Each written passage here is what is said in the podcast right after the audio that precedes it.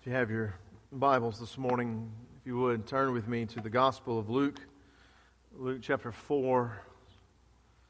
And again, what a wonderful morning of singing, worship through song, and now as we get to worship through the preaching and the reading of God's Word.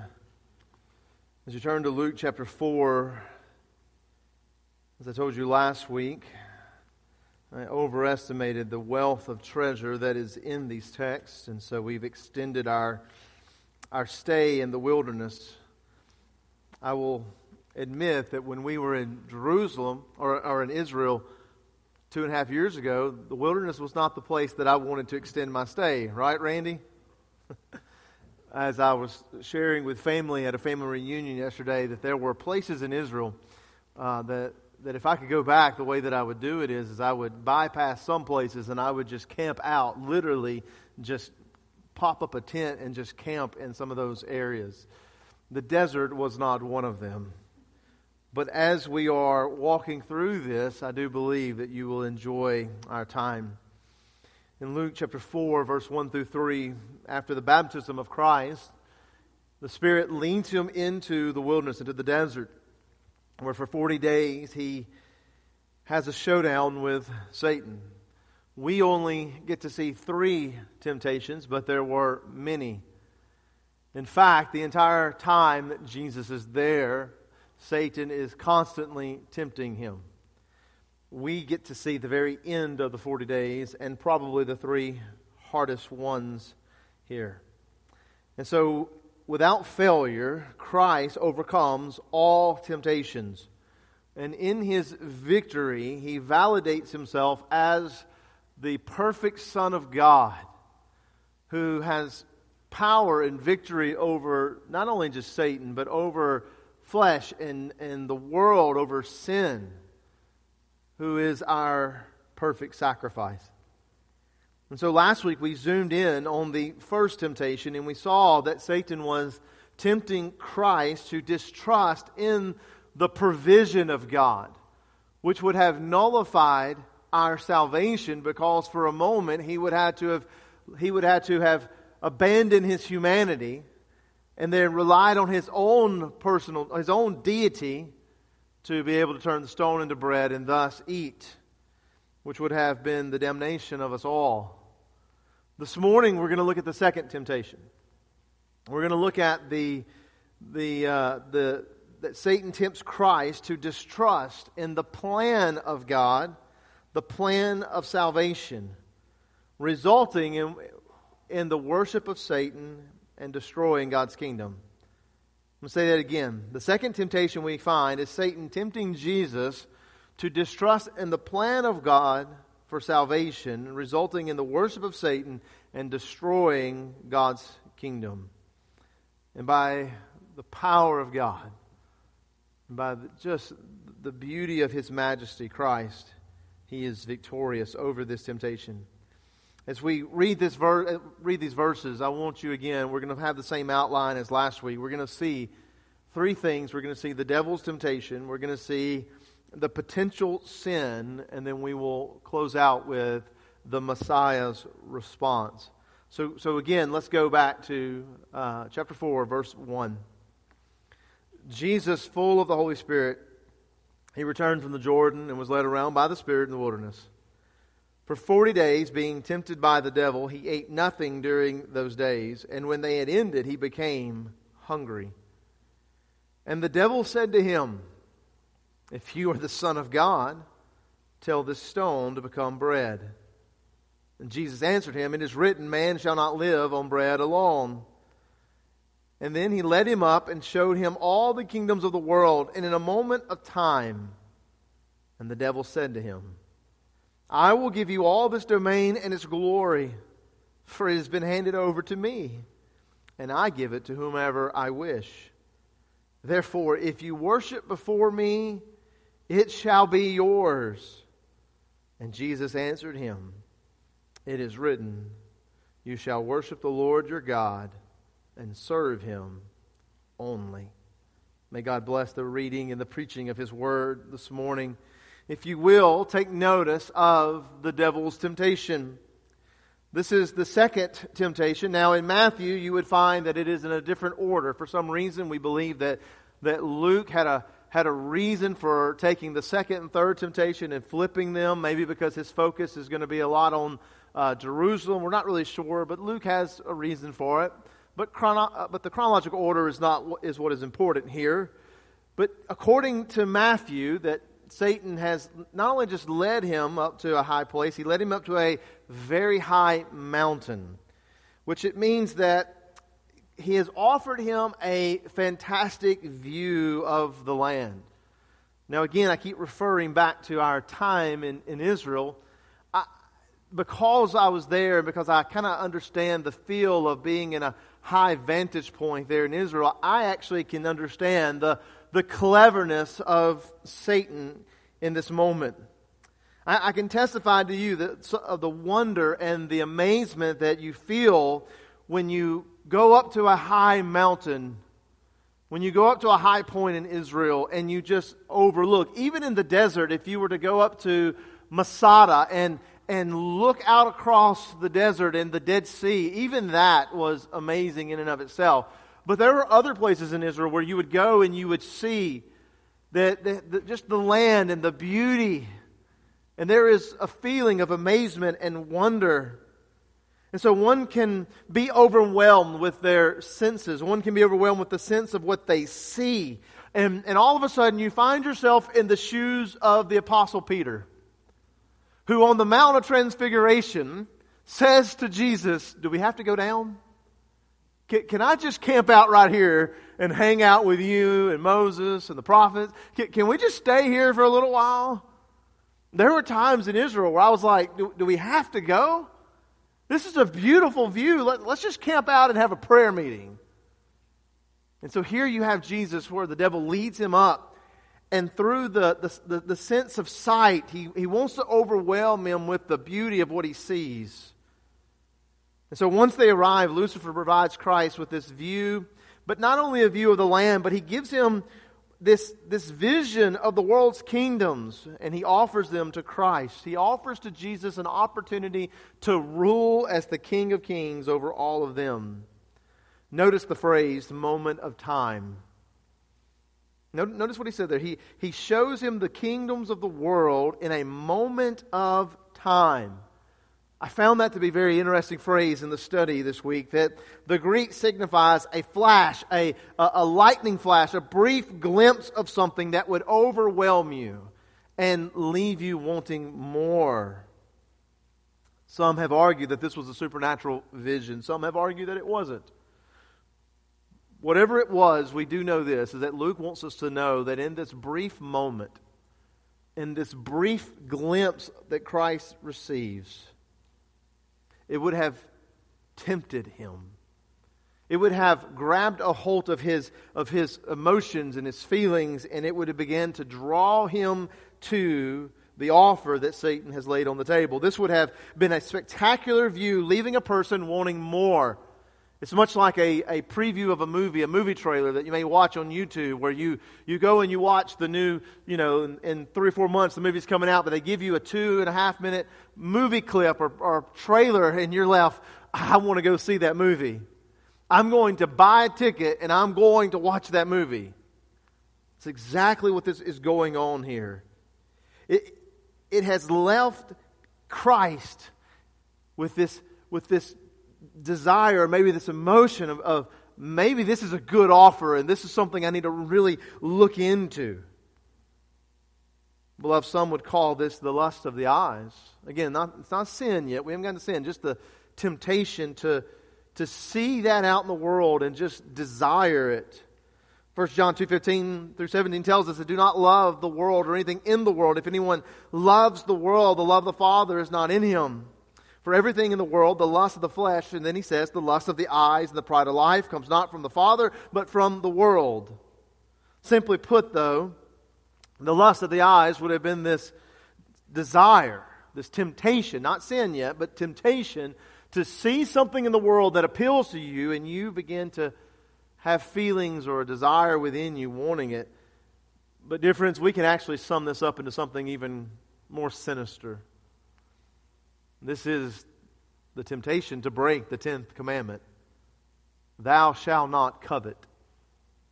It's exactly what Satan is, Satan is doing here. He is, he's trying to make Jesus covet the kingdoms of the world that he may take them as his own, that he may take Satan up on his offer. And so here he comes to the tenth commandment in, in trying to have him sin.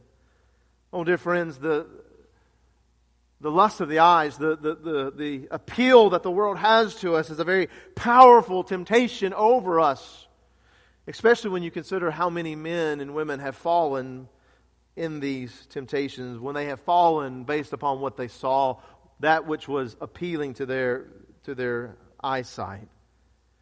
For example, in Genesis chapter 3, did we not read of Eve, who Satan used the very same temptation on her? Who comes to her and says, Eve, look at this fruit that God has said that you cannot have. And we read in Genesis 3, verse 6, where Eve says to herself, where it says, it was pleasing to the eye. She, she noticed that the fruit looked good. She needed to eat it. Or how about in the book of Joshua? God has, God has promised the people of Israel that they're going to go into the promised land and they're going to take the promised land without defeat. They will have victory in every battle if you will do what I say. And so God had told them that they were to not take the spoils of war in certain battles, but there was a man by the name of Achan. And there in the gospel, in, in the, in the book of Joshua, he, when he is confronted with his sin, of taking that which he shouldn't, he says, When I saw, when I saw the gold, when I saw the silver, I coveted them. Or how about King Ahab? Who had everything that he needed and more, had everything that he ever wanted and more. But he saw a vineyard that he did not own. And when he saw it, he seized it by killing its owner. Dear friends, you need to know that the glitter and the sparkle of the world and its things are a strong attraction that has led many to sin. This is no insignificant temptation. This is a temptation that we have all found ourselves in and fallen very short in. Because we live in a society today of moments, do we not? Do we not live in a culture and a society today of moments? You can be in your house watching TV, and then all of a sudden, an advertisement or a person comes in, and then within a split second, you, in that moment, you found something that appeals to your flesh, appeals to your eyes. It is sinful. You know it's sinful, but, but that moment came, and you were left wanting. Oh, dear friends, we have these brief, intense moments where we view things of the world and we are left wanting more.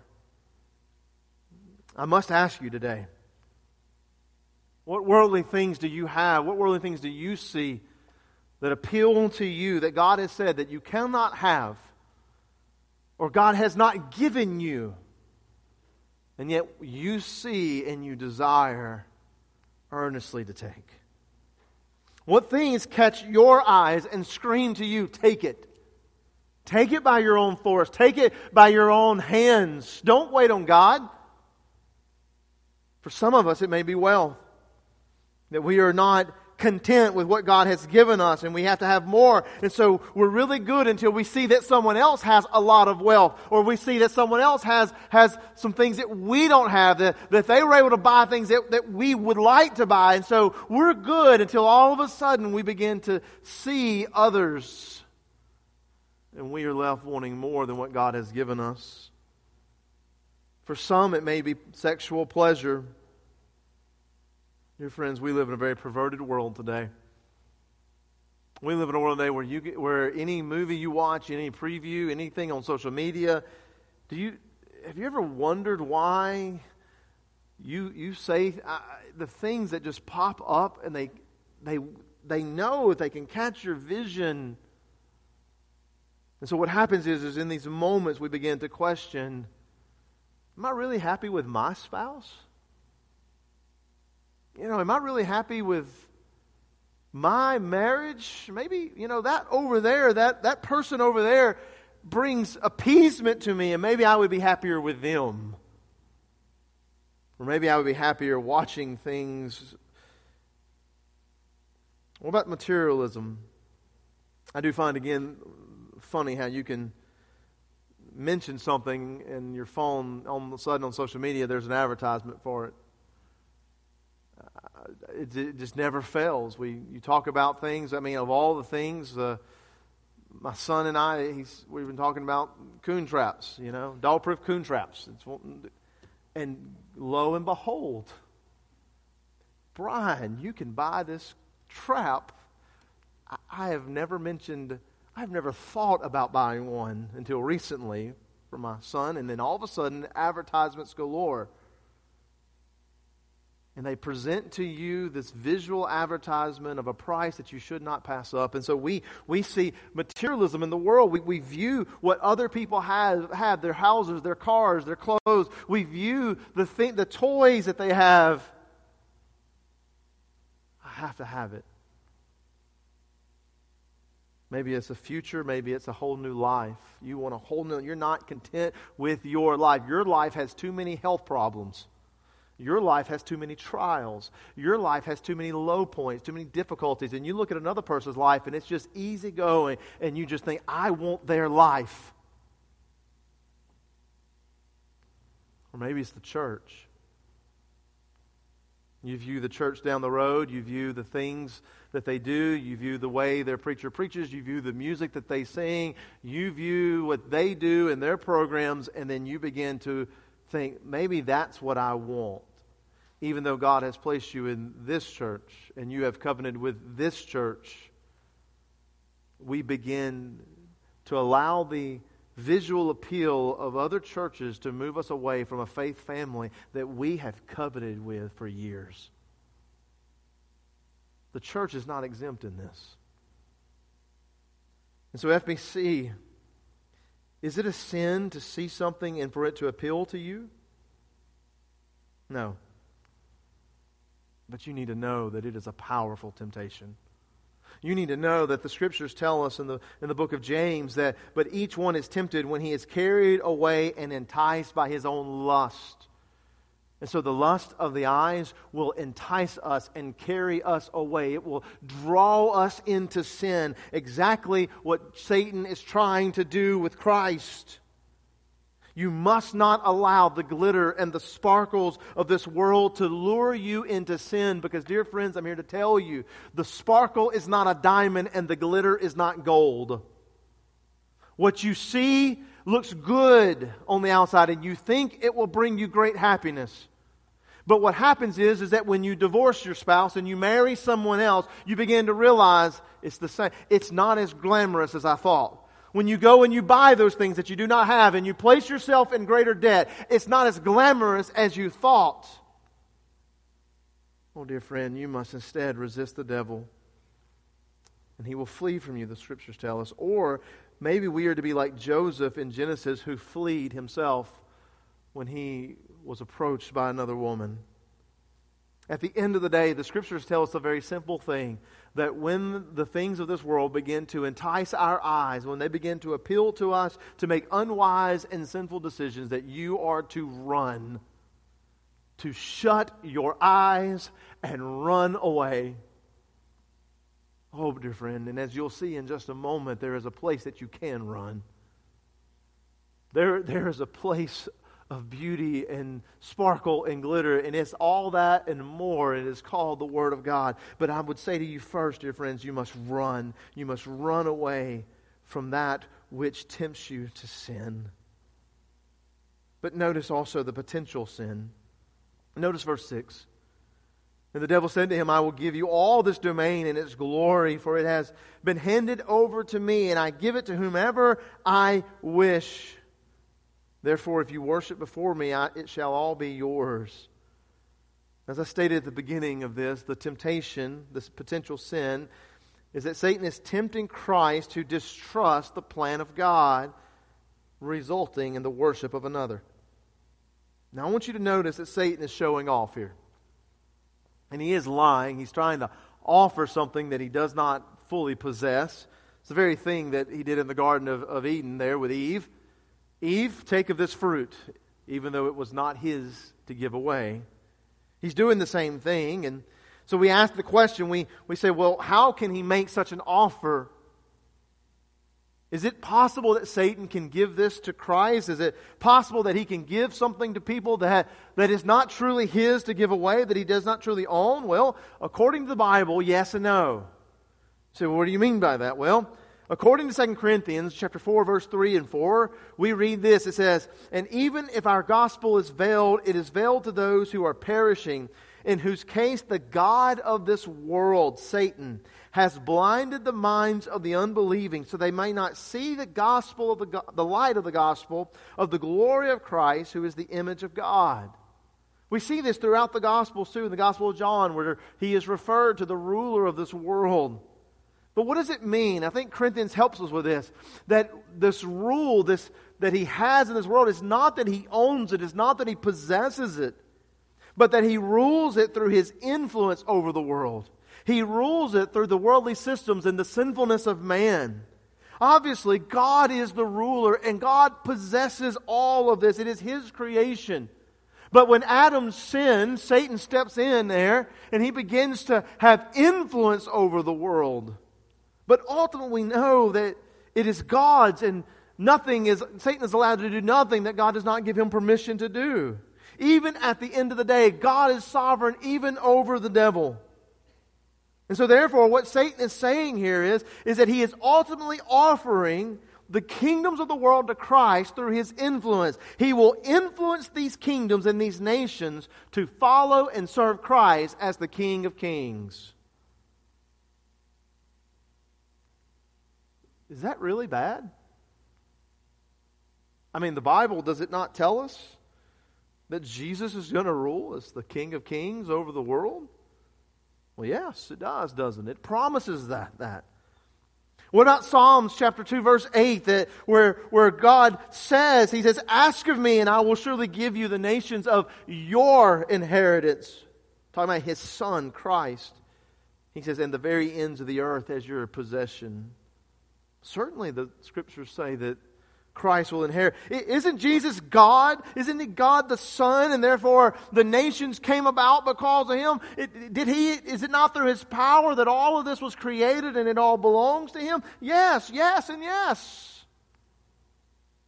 And yet here Jesus is, 30 years old in a desert with no crown, no kingdom, no food,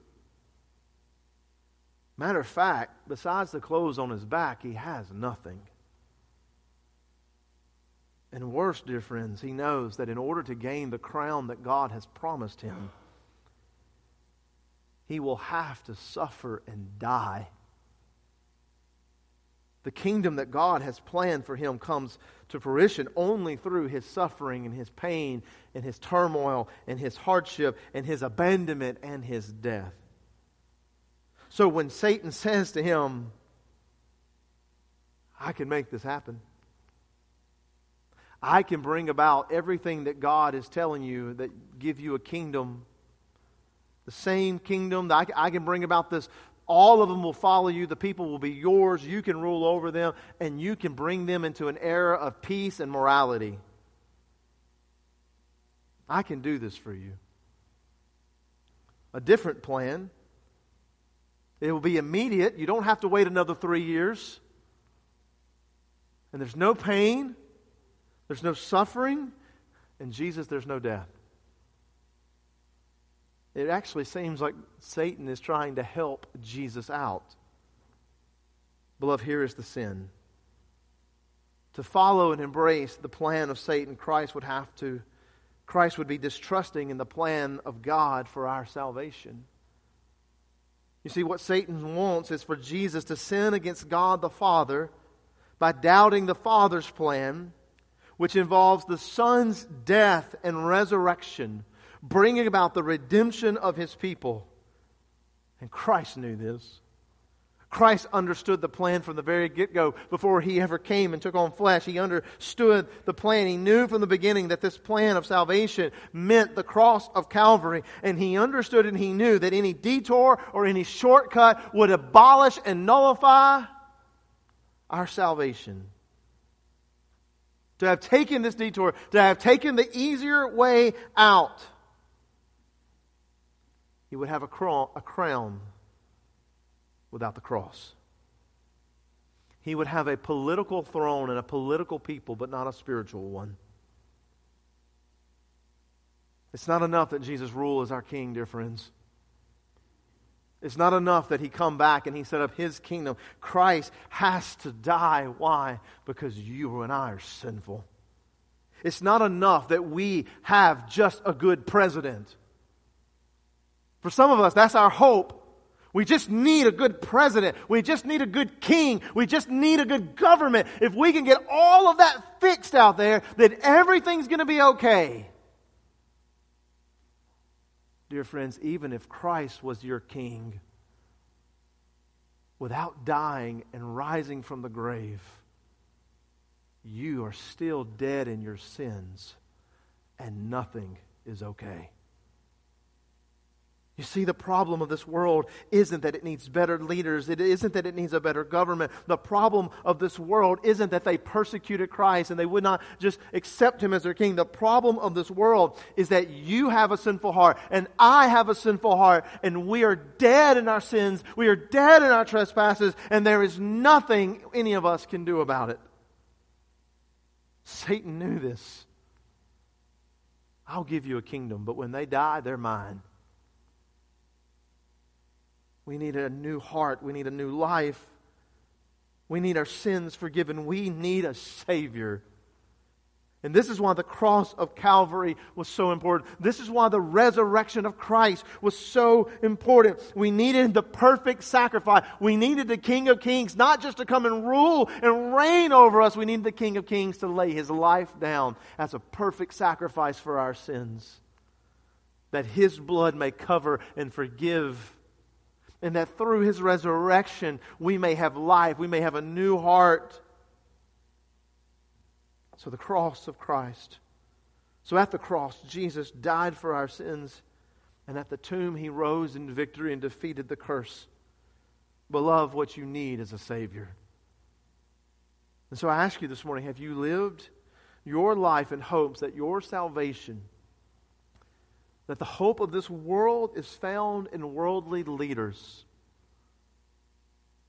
If you believe that, you have bought into the plan of Satan. If you believe the hope of this world is found in men and women who can lead us into a better future, to a brighter future, you have bought into the very plan that Satan was trying to tempt Jesus with. You have rejected the worship of God and given it to the and given your worship to men. You put stock in the plans of men as being greater than the plans of God. That there is some way, there is somehow you can find your way into heaven without going through the cross of Calvary. You have believed and worshiped and served Satan. I call on you today to recognize your sin, recognize the, the foolishness of this plan, the foolishness that all roads lead to the, lead to the same place. Dear friends, that only one road leads to God. Only one road leads to heaven. Only one road leads to where our sins are forgiven and we are made new, and that is through the cross of Calvary. And I call on you to repent of your sins and place your faith in Christ. Come to Him, asking Him to forgive you of your sins. Rely on Him as the perfect sacrifice and as the one who was rose from the grave in all power and glory. Oh, beloved, you can do that today. Come to Christ today because the plan of God, the plan of salvation, is the only plan that you and I will ever find salvation. And FBC, let me also say this not only do we do this. Now, I call on you that if you are not saved, that you to do this. But hear me, for those of you who are believers, you need to understand and know that this is what we preach. We don't preach another way.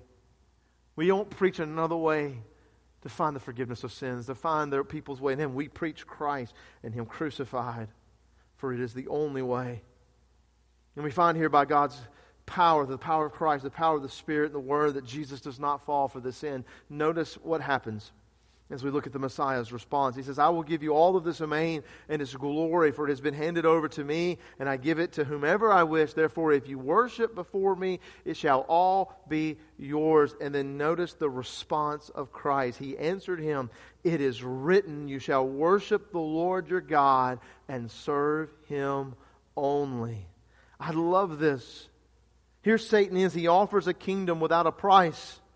He says to Jesus, if you'll just bow, it's just one time, Jesus, bow one time. Nobody's here. I won't even tell the demons. No one's here. No one's going to see. No one's going to know. It's a one time occurrence. You don't have to continually bow. You just need this one time to bow your knee to me, and you don't have to suffer. You don't have to wait. It's all yours, brother. And I'll leave you alone after that and let you rule. Just give me this one little easy moment and the crown is yours. It seemed like a no brainer. Christ would receive the promised kingdom without all of the pain. But this is why Jesus' response is so important. Dear friends, because Scripture always reveals the truth. Scripture always reveals that the glitter is not gold and the sparkle is not diamonds. Scripture always reveals God's right plan for your life. When the glory of Satan's plan began to appease and to maybe even entice Christ, he quotes Exodus 20, verse 3 You shall have no other gods before me. And he declares the truth of God's plan, he declares the truth of Scripture. Satan, you're lying to me. Your plan is not a better plan. Your path is not a better path. Worship belongs to God and God alone. I love this. Exodus 20, verse 3 tells us that worship, dear friends, is not a both and. You hear me? Your worship of God is not a both and. I don't get the crown and the cross or, or without the cross. I don't, I don't get the crown without going through the suffering. I, I don't get to worship Christ, but also for a moment sin. I, I, don't get to worship him and be his son and, and call him Abba Father and yet come over here and bow for just a moment. Exodus 20 verse 3 tells us that it is an either or. Another translation, probably even maybe a little better, is, is have no others before me. Have none other but me. Not even for a moment, not even for a second.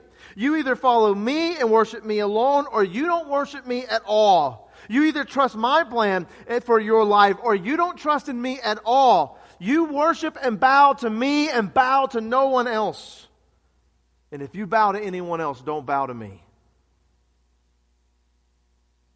Beloved, the plans of Satan and the ways of this world, they tend to tempt us, don't they? You see, what happens is, is that you want to be a Christian, but yet you love this world, and so you begin to look at the things of this world and the way and the lifestyles of this world, and you begin to reason in your mind that you can do it. You begin to you begin many a times to justify your lifestyle, justify your decisions based upon your reasoning. I can bow just one time. You begin to justify your decisions and your lifestyles, and you begin to try to mix the worship of God with the lifestyle and the things of this world by the way you feel, by your emotions. emotions. And, you, and we hear this all the time. I, I, I just feel this is God's will for my life. And what happens is, is that we no longer question that because you can't question the mystical feeling that everyone gets. You begin to say, Well, I've talked to other people, and this is what they say. And then there's that whole mystical practices that we expound, the issue of, uh, of that we just, we just know that, that somehow the will of God is in the air. And if I, if I do this and I look at the right bumper sticker and I, and, and then I, God give me a sign and then this sign happens and that sign happens, I know that's the will of God for my life. Dear friends, Jesus went to the scriptures and he declared that what Satan was offering to him was not the will of God for his life. How did he know? Because it was a sin to worship anyone but God. And not only that, the scriptures have been pointing to the cross of Calvary since the very beginning. FBC, can I say something to you this morning? Stop trying to figure out what God wants you to do with reason and emotions and feelings and mystical practices and start going to the scriptures. Go to the Word of God and stop justifying your behavior and justifying your sins based upon how you feel and your reasoning. And stop saying this is that God's okay with these things. Here's what we do, and here's one of the ways you can know when you're doing something that is wrong. When what you appeals to you begins to diminish your worship of God, it's sin. When you start coming to church less and when you start being involved with the body of Christ, when you start when you stop praying when you start meeting with and evangelizing, when, when it diminishes your worship and your service to God because of whatever it is that appealed to you, you are sinning and it is not the will of God. And here's newsflash for you. When you diminish the worship of God, you increase the worship of Satan. Because behind every idol stands Satan himself. Stop saying these things are God's plans. It's not God's plan for you to buy whatever you want to buy and go into debt. When you're in debt up to your eyeballs, we need to go to the Word of God. When we are tempted to go and get those toys of the world, Proverbs 22, 26 through 27, be not, of the one, be not one of those who give pledges, who put up security for debts. If you have nothing with which to pay, you should be, uh, why should your bed be taken from under you? And yet the glitter of the world leads us into more and more debt because we just know God needs, I, I need that new truck when you begin to have thoughts about divorce and you begin to think, you know, maybe if I had that spouse over there, maybe that woman or that man will make me happier. I'm just not happy in my marriage. Go to Matthew 5, verse 31 through 33, that says that divorce is a sin. And to divorce and to remarry is a sin. And don't sit there and say that God has ordained my divorce because I'm just not happy. It's not God's plan for you to consistently miss the corporate worship gathering. For whatever excuse, fill in the blank. For Hebrews 10:25, do not go on forsaking the assembling together as is the habit of some. And he says this to people who are being persecuted and having their livelihoods taken to them. Yet we look at work and we look at family and we look at all of these other things. I'm just too busy. My health just won't allow me. And I, all of these things and we're like, eh, God has a different plan. It's called Facebook Live. Dear friends, that's not the gathering of the saints. No matter what reason you and I give, this is not the will of the Lord if it is sin. If the Bible clearly states, Thou shalt not do, you don't get to say, Thou shalt do. And what about the local church? How many times do we see another church and we do something that appeals to our senses and we think, God wants us to do that? How about the music? God wants us to sing that song. It sounds good. You know what? God, God really, really wants us to, to do like this church. And Brother Trey, by the night, I forgot to mention this earlier, he's going to be talking about worship, and I need you to come, come and hear this. It's going to be so good this new study. But we want to base our worship services upon the, what appeals to us, our senses in other churches, and we never stop to recognize and see in scriptures that the Bible clearly gives us a way to worship. And so, without searching the scriptures, what happens is we become pragmatic. Dear friends, Satan is always attempting to create in you the false perception that there is a new and better way. That there is a new and better way that you can have the crown and the kingdom without the cross. That you can somehow have this world without the difficulty and the trials. That you can have all of it without making sacrifices. Can I say to you today that you need to not trust in the, in the things of this world and Satan, but instead you need to trust in the clear and simple plan that is written out for you in the Scriptures? You covet the glitter of another way or a better plan. And so, therefore, you begin to abandon the plan and even the worship of God. But I'm here to tell you today, dear friends, that is sin. Because the Scriptures clearly reveal, because the Scriptures will always reveal the plan of God for your life. They will never negate it. God's will for your life is not hidden, it has been written out by pen and put into your hands. And literally, if you're holding your Bible right now, the plan and the will of God for your life is right in front of you. I call on you this morning. I call on you this morning, FBC, when the glitter of this world tempts you to covet that which God has not given you, go to the Scriptures and read them. Go to the Scriptures and study them. Go get with another brother and sister and work through the Scriptures together that you may know what is right for your life. I call on you this morning that when Satan tries presenting you with another kingdom, a false kingdom, that he does not own, by the way, he cannot give you that happiness. He cannot give you that joy that he is promising you. So go to the scriptures and pray. Go to the scriptures and pray that God, through the work of the Holy Spirit, will empower you and strengthen you and protect you from embracing and falling into sin. And when Satan tries to entice you to sin, to diminish your worship of God, to diminish your obedience to God, go to the scriptures and obey God. Go and obey God. Read the scriptures. Pray for the strength of the Spirit and obey what the Bible says. Oh, dear friends, you will not be disappointed.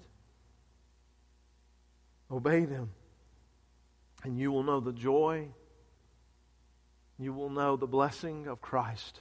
Maybe not today, maybe not tomorrow, but one day you will know the blessing of walking and choosing and living the correct plan that God has for you that He so lovingly gave you in the Scriptures that you hold in your hands this morning. Let's pray.